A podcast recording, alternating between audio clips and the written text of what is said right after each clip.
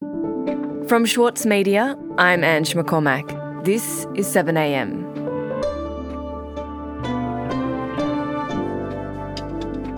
Environmental groups like the World Wildlife Fund and the Australian Conservation Foundation are some of the biggest recipients of donations from Australians who want to make a difference for the environment.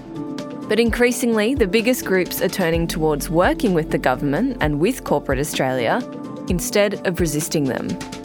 So, what does that shift mean? Will it help or hinder us in stopping climate change? And what does it mean for the future of environmentalism? Today, writer and contributor to the Saturday paper, Ben Abbatangelo, on why the environmental movement is divided at a time when we need it the most.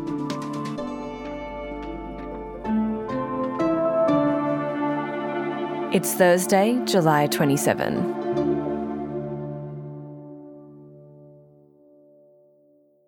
Ben, you've recently been reporting on the biggest conservation groups in Australia. Why did you want to look into them?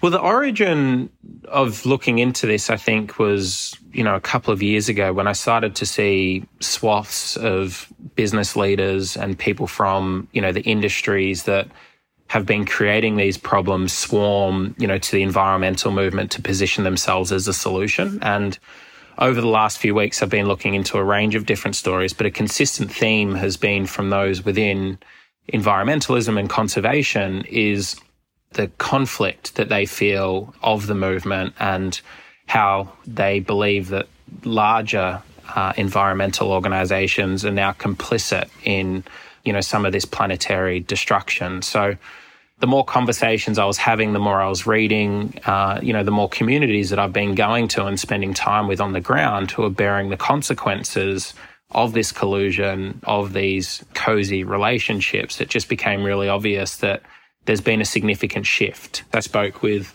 Richard Denniss, who was kind enough to go on record with me. And I mean, another thing that was really interesting from his part was that we've got environmental groups and movements that are ignoring the science, which sounds, you know, is like a doctor ignoring the medicine or a, an economist ignoring the numbers. What does he mean by that? Well, I mean, the, the, the instances that he pointed to was the band of green fronting organizations that signed up for the Safeguard Mechanism scheme, which was designed to support ongoing pollution.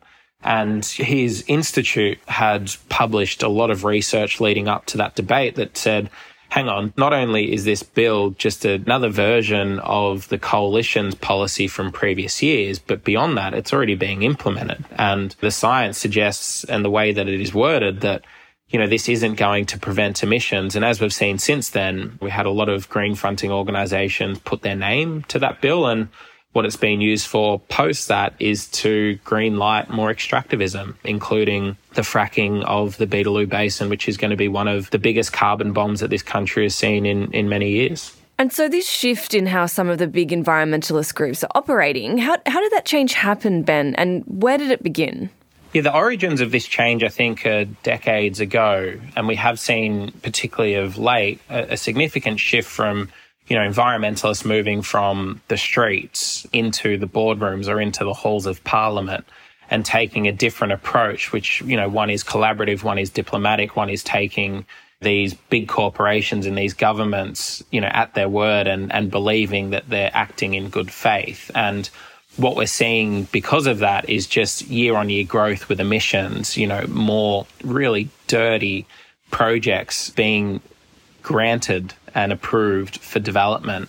So that's why I wanted to speak with Christine Milne, who's a former leader of the Greens and a former senator for Tasmania, um, you know, who is a committed, you know, activist and environmentalist that isn't afraid to speak out. The larger of the old environment groups have taken the bait and have assumed that the way to bring about change is to uh, to go and ingratiate yourself with the political parties and lobby ingratiate yourself with the companies and lobby, and somehow that will deliver what you want. Now, it does not stand.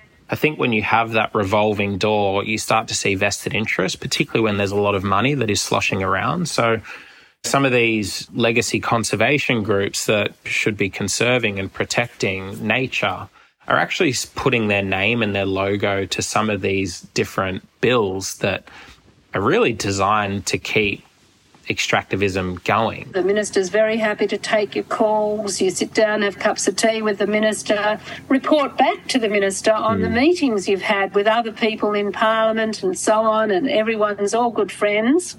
You help that party get elected.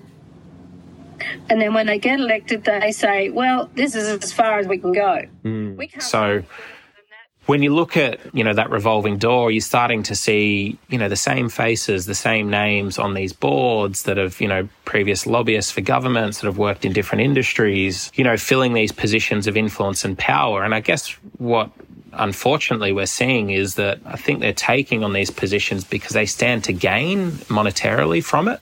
And so instead of saying well sorry then there'll be a big rally outside your office next weekend they go back to the Greens or to others who are standing up and saying, sorry, you're going to have to back down because we're told by the government they're not going to prepared to go any further. And Christine is saying if that's going to be the case, then we're just going to continue to see emissions rise year on year and, um, you know, more extractivism take place and instead of us pushing back towards restoring balance, we're unfortunately going to keep walking ourselves to the edge.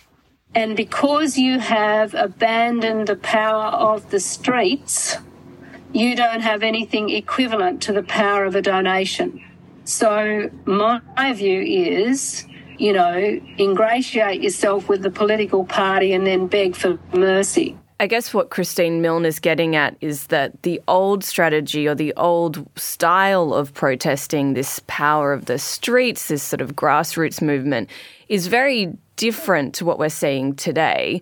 But I wonder if you can talk to what that old style and strategy of protesting was like and if it was actually effective anyway. The power of environmentalists and concerned citizens is that of the streets, right? They historically, there's been plenty of examples, whether it's the Jabiluka mine um, in Kakadu and the Mirarr people that successfully opposed that um, in the early 2000s. We want Jabiluka lease properly recognised and returned to Kakadu National Park under the control and management of the Mirarr people for a better future for all of us. Thank you. We've seen mass movements to stop extractivism at James Price Point. Please step back. Police reinforcements, including the riot squad, sent from Perth to remove about 100 men, women, and children from blocking access to James Price Point. What's been the catalyst for that is sustained movement and political pressure coming from people banging the pavements on the streets.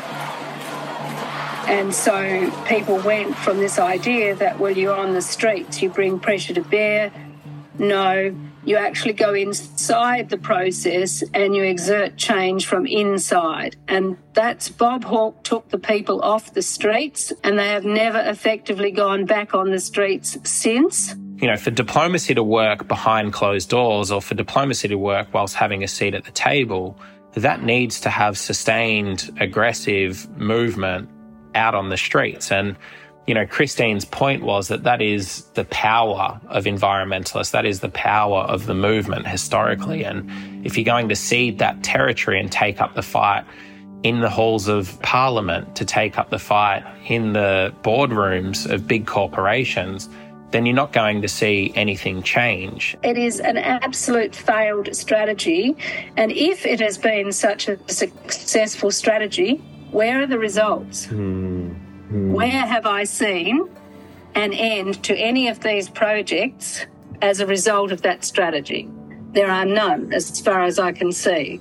And if you go back and look at the ones that we've won, like Jabiluka, like James Price Point, the ones we have won are where you have built enough momentum and political profile to start bringing pressure to bear on the government of the day. Mm. Unfortunately, you know, when I speak to people like Christine and others from within the movement, is that, you know, they have seen the, the tactics change dramatically. And, you know, we now see this relationship that is cozy and collaborative and, you know, the com- combative nature of yesteryear that was really successful in stopping some really significant developments uh, is no longer there. We'll be back after this.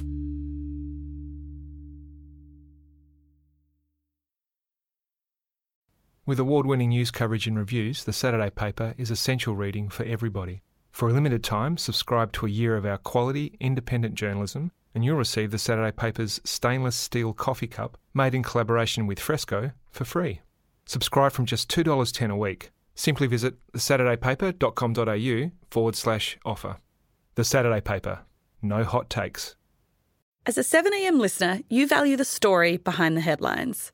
That's why you should read Post a free daily newsletter bringing you the top five news stories of the day, summarising each of their key points with links to full articles from a range of sources. Get the news you need to your inbox every weekday morning with Post. Sign up at thesaturdaypaper.com.au slash newsletters.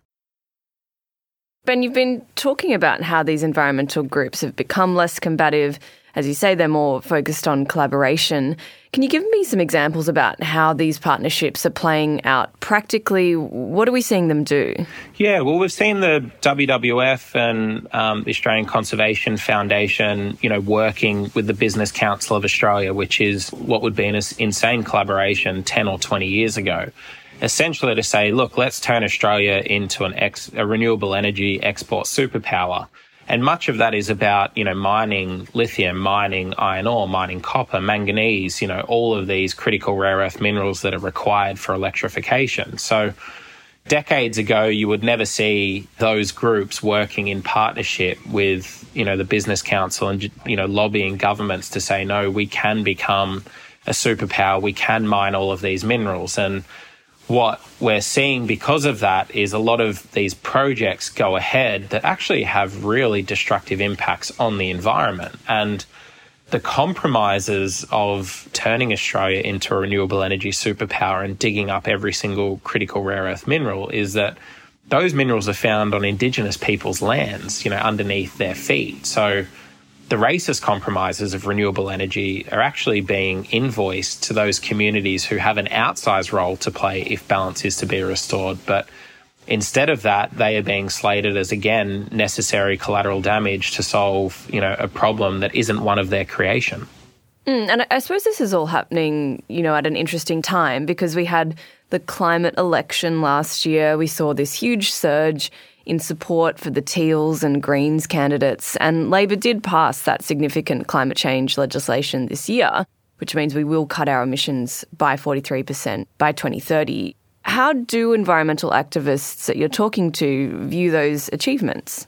Um, with skepticism, I mean the the forty three percent is just a target; it's not enforceable. And current predictions are saying that we're going to blow that out of the water, particularly with a lot of these really dirty mines coming into play, whether that be the Santos Barossa project, the fracking of the Beetaloo Basin. We're talking about Middle Arm in the Northern Territory. And a swath of other gas and coal mines being green lit. You know, Richard Denniss was clear that there's more than 110 gas and coal projects that are slated for development.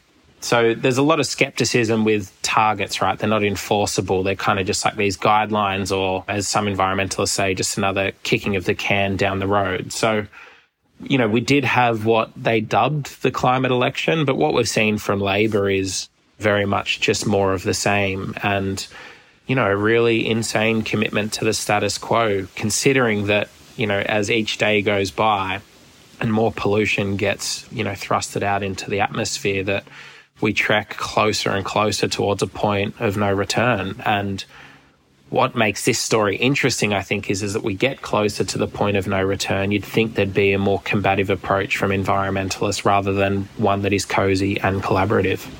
Mm, and there's clearly tension within the movement about this approach. Is there a push within the movement to undo this evolution that you're talking about? Could we actually see a splintering of the conservation movement itself if there's disagreement in the ranks about how they're going about their action?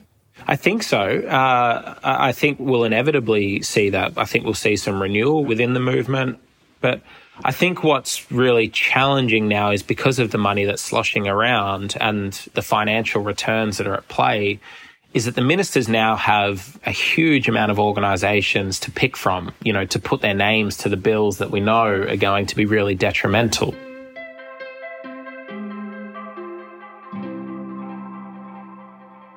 So, I think the movement has become diluted. And for as long as we're not seeing sustained pressure on the streets, like we saw with the schools strike for climate over the last couple of years, which was really significant, then, you know, I think the, the, the game is being played squarely in the courts of big business, you know, and big fossil fuel companies. Ben, thanks so much for speaking with me today. Thank you for having me.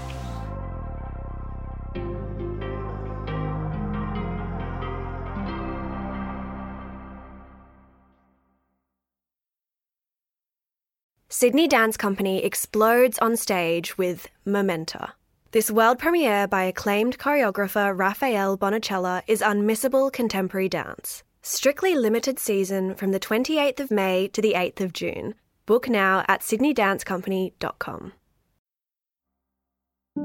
Also in the news today, in the wake of Christine Zawicka's reporting, which was featured on yesterday's episode of 7am, Senator Larissa Waters has questioned Department of Social Services official Greta Doherty about why a government funded campaign to promote awareness of sexual consent was axed. You said that they said to you that the campaign was not viable, and then you also said that it wasn't. Fe- they contended it wasn't feasible. What was the reasoning that they came to that conclusion?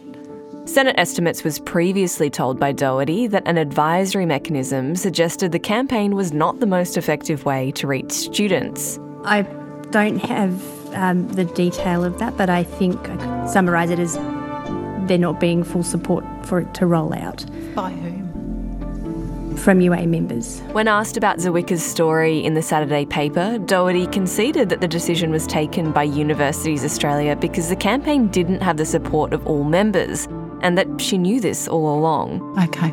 Well, I look forward to um, us being able to get some better and not better answers, but some answers directly from them on that point. Thank you. Um, that's that's most unsatisfactory. I'm Ange McCormack. This is 7am. We'll be back tomorrow.